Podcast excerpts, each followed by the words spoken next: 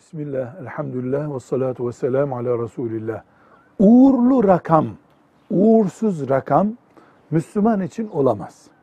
Çünkü Müslüman işini sağlam yapan, Allah'a hakkıyla tevekkül eden ve ondan sonrasına takılıp kalmayan insandır. 13 uğurludur, uğursuzdur. Müslümanın söyleyeceği söz değil. 7 uğurludur, uğursuzdur denmez.